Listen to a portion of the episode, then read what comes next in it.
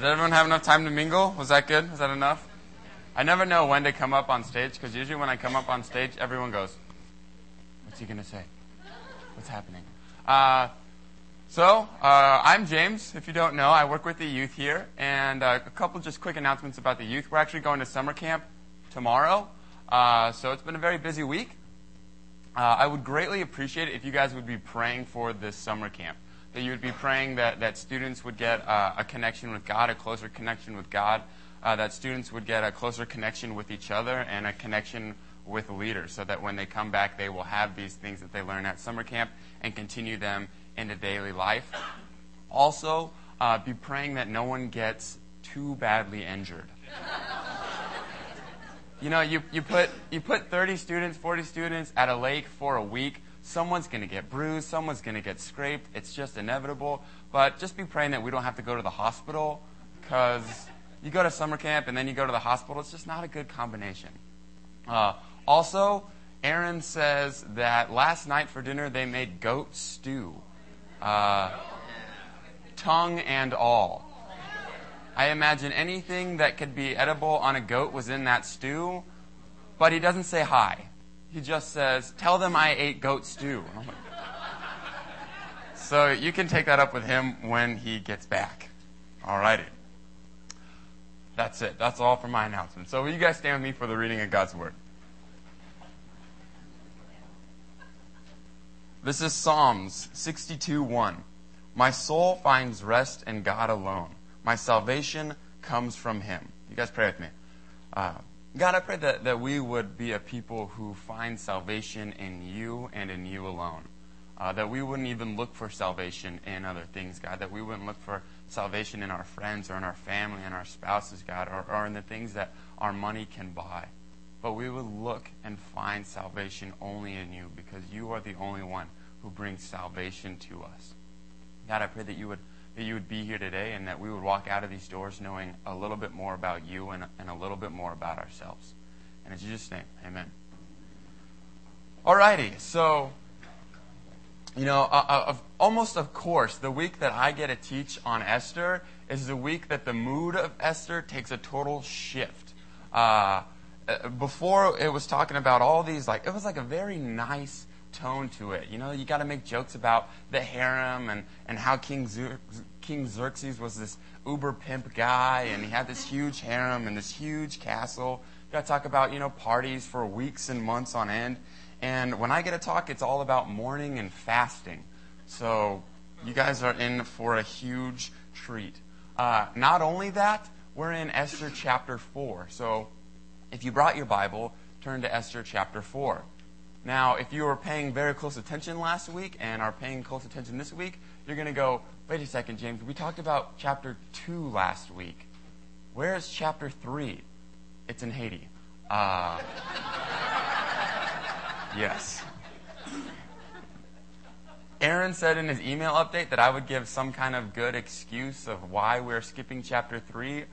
Aaron wants to talk on chapter 3, and he's in Haiti, so we're skipping chapter 3 he might come back and give you some kind of good excuse. This is the truth, okay? The truth. But, but this week, uh, actually, I hope to have a lot of fun with this week because we get to look at Esther and see how crazy Esther is because, oh man, she's, she's an interesting lady. So let's, let's, let's just get into it. This is uh, Esther chapter 4, verse 1.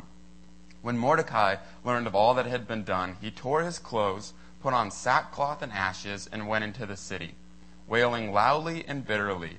He went as long he went as only as far as the king's gates, because no one clothed in sackcloth was allowed to enter.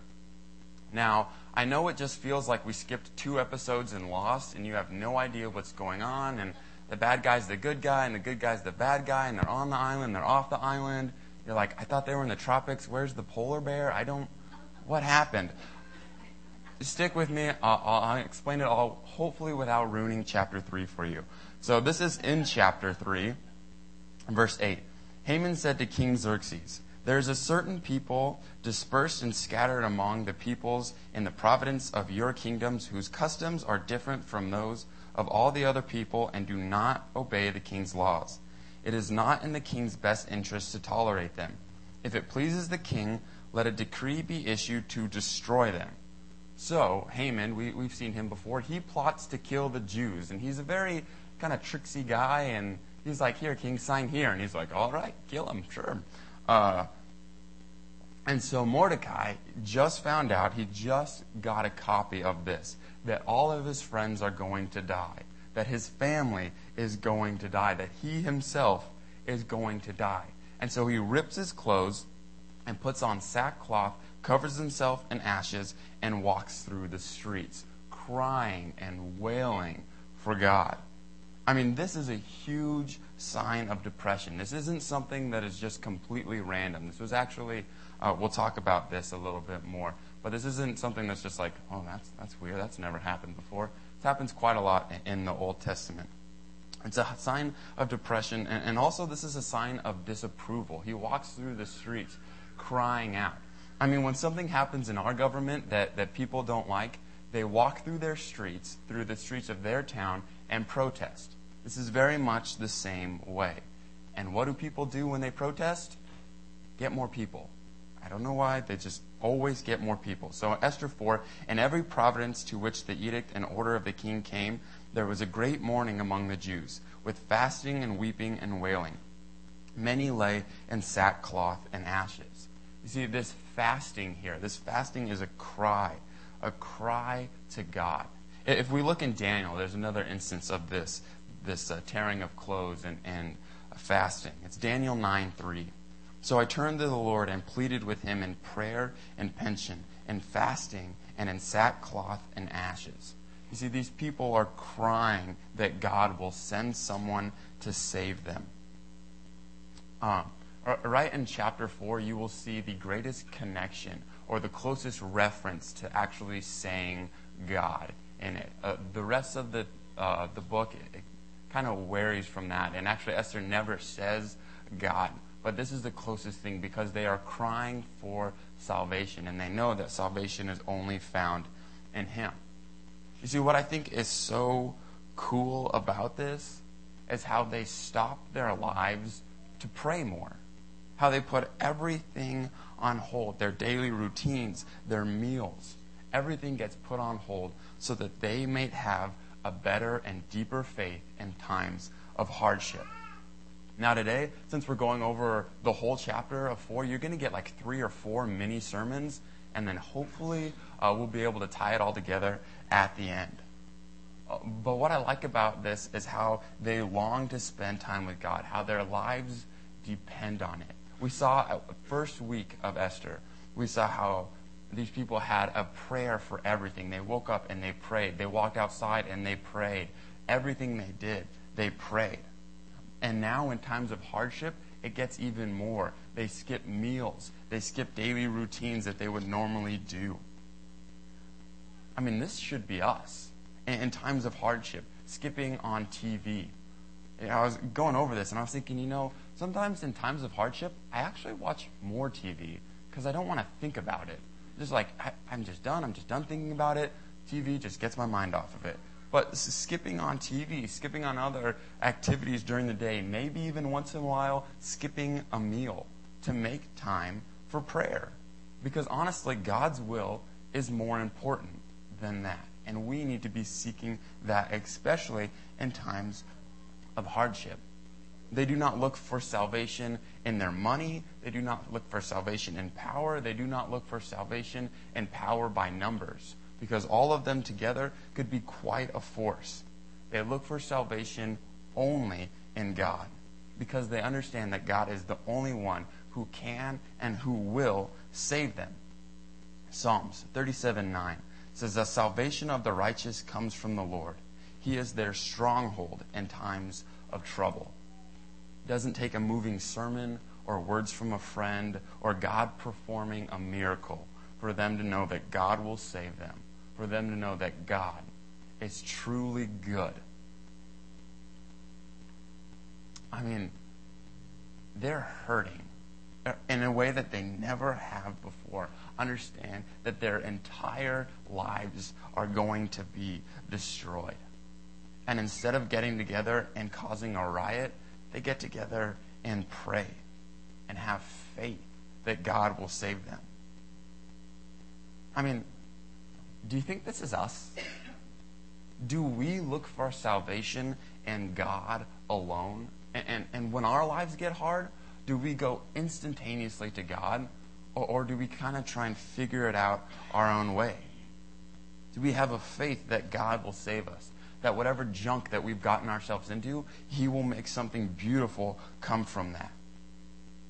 You see, uh, I believe we like to think that we're like this. When people talk about it, we're like, oh yeah, I'm like that. Oh yeah, instantaneously, I go to God.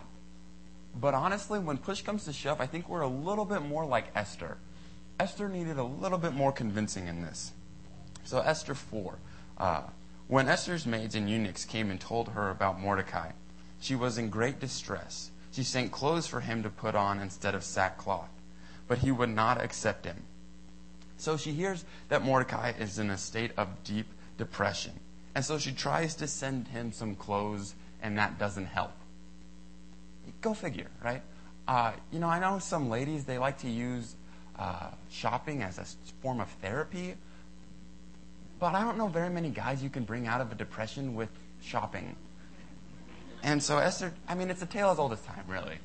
It goes back very far. So Esther 5. It gets better what she does. The, then Esther summoned uh, Hathach, one of, the, one of the king's eunuchs assigned to attend her, and ordered him to find out what was troubling Mordecai and why. You see, now she sends someone to go find out what's wrong. She doesn't ask what's wrong first. She sends clothing first, which he already has. I mean, honestly, here's how I picture it. Say you are in a state of depression. Something terrible happened in your life. And so you stay inside all day, you call in sick to work, and you wear your PJs all day. Never change out of your PJs because your PJs are just the most comfortable thing you own. So your friend calls you up a couple days later and they're like, hey, I, heard you were really depressed. I heard you wouldn't get out of the house or take your PJs off and put some real clothes on. Why don't you go out with me tonight? And you're like, no, dude, I am legitimately upset and legitimately depressed right now. I don't want to take my PJs off. I don't want to go anywhere. And they're like, all right, all right. And so a couple days later, you get a package on your door, and you're like, oh, okay. And it's new clothes. And your friend's like, here's some clothes. Let's go out tonight. You're like, clothes isn't the problem. I have clothes. I have a closet full of clothes that fit me better than the clothes you guessed my size on. What the heck? Essentially, this is what she does. She doesn't get that he is outrageously depressed. Just so she sends him a gift to make him feel better. She doesn't send someone to care for him or to comfort him or anything like that. I mean, we kind of laugh at this and I kind of poke jokes at this. But honestly, this is us. We try and buy people's happiness, we try and fix their problems without actually knowing what they are.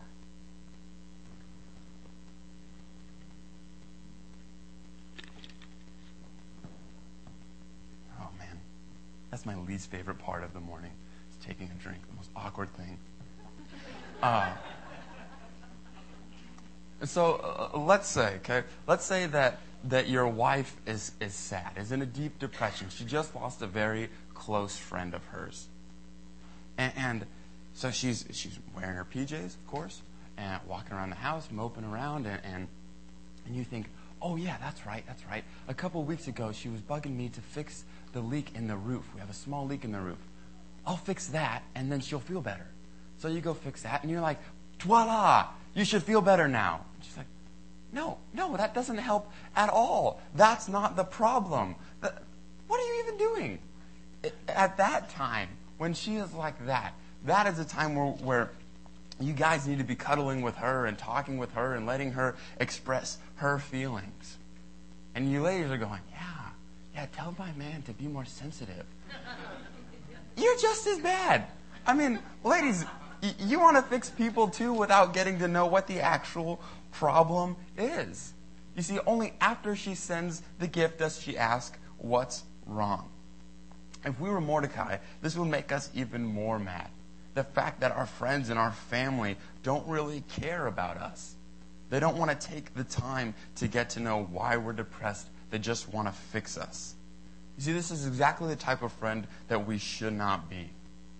One who doesn't care what's going on, but just wants to fix it. See, we need to be people who take an interest and who take a legitimate care in other people's lives. Be there to comfort them. Be there to pray for each other, to be that shoulder to cry on. 1 Peter 1:22 says, "Now that you have purified yourselves by obeying the truth, so that you have a sincere love for your brothers, love one another deeply from the heart." I mean, we need to be a people who love one another deeply at all times, and that needs to be our heart's desire. You see, we need to pray and love on each other because that's what Christ does for us. Because he is there for us, and we are called to model his example. Verse 6, Esther. So Hathach went to Mordecai in the open square of the city, in front of the king's gates. Mordecai told him everything that had happened to him, including the exact amount of money Haman had promised to pay in the royal treasury for the destruction of the Jews. He also gave him a copy of the text of the edict for their annihilation, which had been published in Susa, to show to Esther and explain to her. He told him to urge her to go to the king's presence and beg and plead with him for her people. So Hathach goes back, responds to Esther what Mordecai said, how all the Jews are going to die by the end of the year. You guys don't know that yet, but there you go. Uh, and, and how Mordecai thinks that Esther should go before the king and plead for mercy. And this is Esther's response. It's, it's genius, really. Then she instructed him to say to Mordecai, all the king's officials and the people of the royal provinces know that for any man or woman who approaches the king in the inner court without being summoned, the king has but one law that he be put to death. The only exception of this is for the king to extend the gold scepter to him and spare his life. But 30 days have passed since I was called to the king. So, this is her response to, to Mordecai, to his overall letters back and forth. Oh, you're depressed because your family is going to die. Not only your family, but all your friends and you. And you want me to talk to the king? Yeah, that's not going to happen. It's pretty much impossible for anyone to go to the king, for you to go to the king and try and talk to him. And for me, a woman that he's laid with, I, don't even stand a fighting chance. But, you know, life here in the castle is really not that bad. You know, I, I went to the spa today yesterday. I pretty much live at the spa. Uh, I eat in five star restaurants. I hang out with my girls. Uh, you know, I have to see this guy every once in a while, but he's not that bad. Hope you like the shirt I bought you. I mean, uh, honestly, this is what she is saying to him, and it's brutal. And so here's where it starts to get really good. Here's where Mordecai's like, oh, I'm done with you. You are ridiculous. When Esther's words were reported to Mordecai, he sent back this answer Do not think that because you are in the king's house, you alone of all the Jews will escape. For if you remain silent at this time, relief and deliverance for the Jews will arise from another place. But you and your father's family will perish. And who knows? But that you have come to a royal position for such a time as this. He goes, Yeah, it's not fun to be me right now. But don't feel bad for me and my friends and the family that I have here.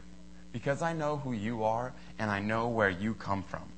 You know, maybe you have forgotten that. Maybe that palace air has gone to your head. It's time you get your head out of the clouds and start to take this serious. Because when this comes into effect, you are also going to die. You know, you can keep quiet for a while, but your family's going to die, your friends are going to die, and someone's going to find out, and they're eventually going to get you. But think about why you were there, why God chose you to be in this place at this time. This is God's plan for you.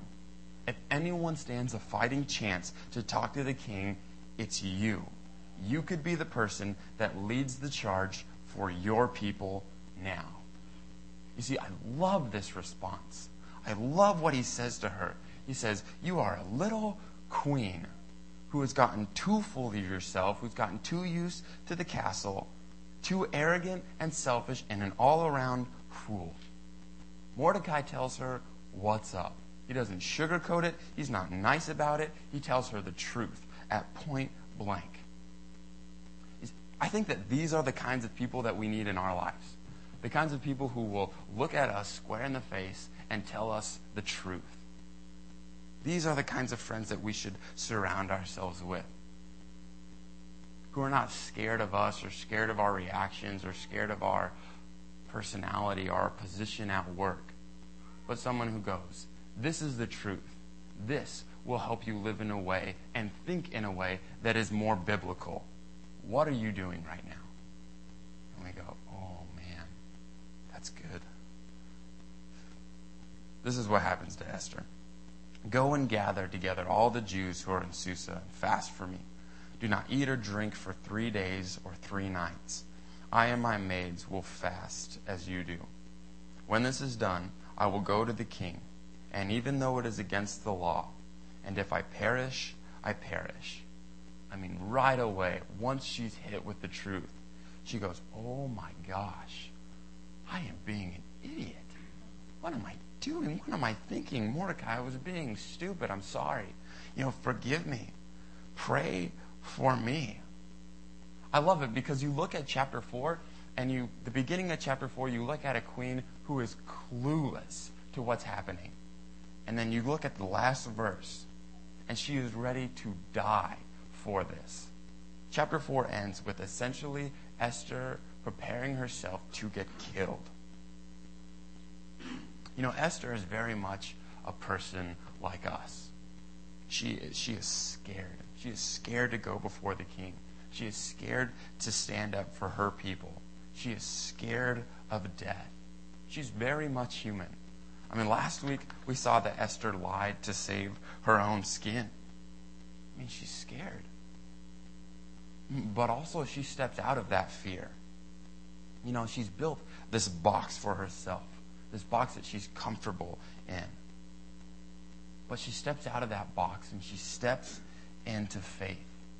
Praying the whole time, she faces her fears. And once she steps into faith, God takes that faith and does something amazing with it. I mean, we have built these boxes in our lives. We've constructed for ourselves our own little comfort zones. And let's be honest, not much gets done in our comfort zone. It's comfy, it's warm, and it's fuzzy, but we do the same routine, we say the same things, and do the same thing day after day after day. And consequently, consequently, we end up looking for comfort more than we look for Jesus. You know, but once we step out of that comfort zone and we step into faith, God takes that faith and does something amazing with it. You guys are going to have to wait a couple weeks to see that because we got to go to chapter 3 and then chapter 5. But you guys will see that. And you guys see in your lives how you step into faith and God transforms this. I mean, what is the challenge that God has put before you? Is it, is it raising your family in a way that pleases God? Is it working so you can support your wife and support your family? Is it going to school? Is it being a good mom? Is it, is it waiting for God to send you someone? Is it serving those around you? I mean, those are all areas in our life that God's called us to, and those are all areas in our life that will change from season to season. But, but one challenge that, that I think that we forget a lot that God has called us each to is to love one another deeply truly and from the heart. I mean, Esther, she rises up to her challenge.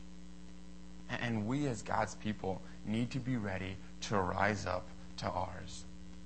She does not push her responsibilities on someone else. She does not complain about it, but rather she essentially goes to her church family and asks for support and asks for prayer. And she rises up. I mean, the question that I really want to leave you guys with is what is God calling you to do? And in what areas of your life do you need to step out of your comfort zone and rise up? Mordecai said this, and I think this sums it up very nice. He said, You could remain silent, you could do nothing, but perhaps you have been put in this situation for this very reason. What position has God put you in, and why are you there? Are you ready to step out in faith, to get out of your comfort zone that you have built for yourself. I mean, these comfort zones and this rising up, this is one of the reasons we come to communion every week. We come to communion and we say, This is where God's calling me to rise up. And this is where I have failed. This is where I need to rise up. God, I am sorry for the times that I did not. I am sorry for the times I looked for comfort instead of you. Help me. Give me faith. Give me strength. I am scared. This is hard. We come and we break that cracker, which represents his blood or his body, and we dip it in the wine and the grape juice, which represents his blood. As a symbolism of his forgiveness that he offers for us. The band's going to come up and they're going to they're going to play a few songs and we when we sing of his encouragement and we sing of his power and we sing of his strength we sing of his salvation because he is the only one who has the power to save. And he is the only one who can and will save us from our comfort zones. He is the only one who will empower us to rise up. Uh, there's there's uh, offering boxes in the side and in the back, and this is just a way we worship God through giving back to Him because He's given us so much. Also, uh, there's going to be elders and deacons in, the back in this hallway right here. And they're there to pray. They're there to pray with you. They, they want to talk to you. They want to get to know you, and they want to pray with you. I mean, you look how Esther goes, pray for me. Have people fast for me. Even if these people don't know me, have them praying for me. Because this is the area of my life that God is calling me to rise up to, and I'm scared and I need prayer. Guys, we should be, as a church family, we should be here to support each other. That includes prayer. And then lastly, we worship God through uh, fellowship. And there's going to be some goodies and, and, drinks in the back, and there'll be people back there. And, and get to know someone, talk to someone, be encouraged by each other's stories. Each other's stories of rising up to the challenge where God has taken you how God has taken the faith that you had and done something incredible with it. Be encouraged by that. And then go out and have a great rest of the Sunday. All right, pray with me. Oh. God, we, we thank you for offering your forgiveness, God. We thank you uh, for forgiving us when we fail to follow you. God, I pray that you would give us courage, that you would grant us faith, so that we can rise up in a way. God, we know that you do not need us to further your kingdom, but you choose us to. And we thank you for that. Have us be those who take that calling seriously and who long to further your kingdom. God, help us not to be scared. Give us those friends who will be truthful with us and who will pray with us in times of hardship. God, we thank you for these things.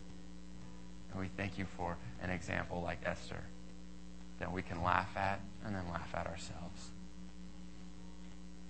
In Jesus' name, amen.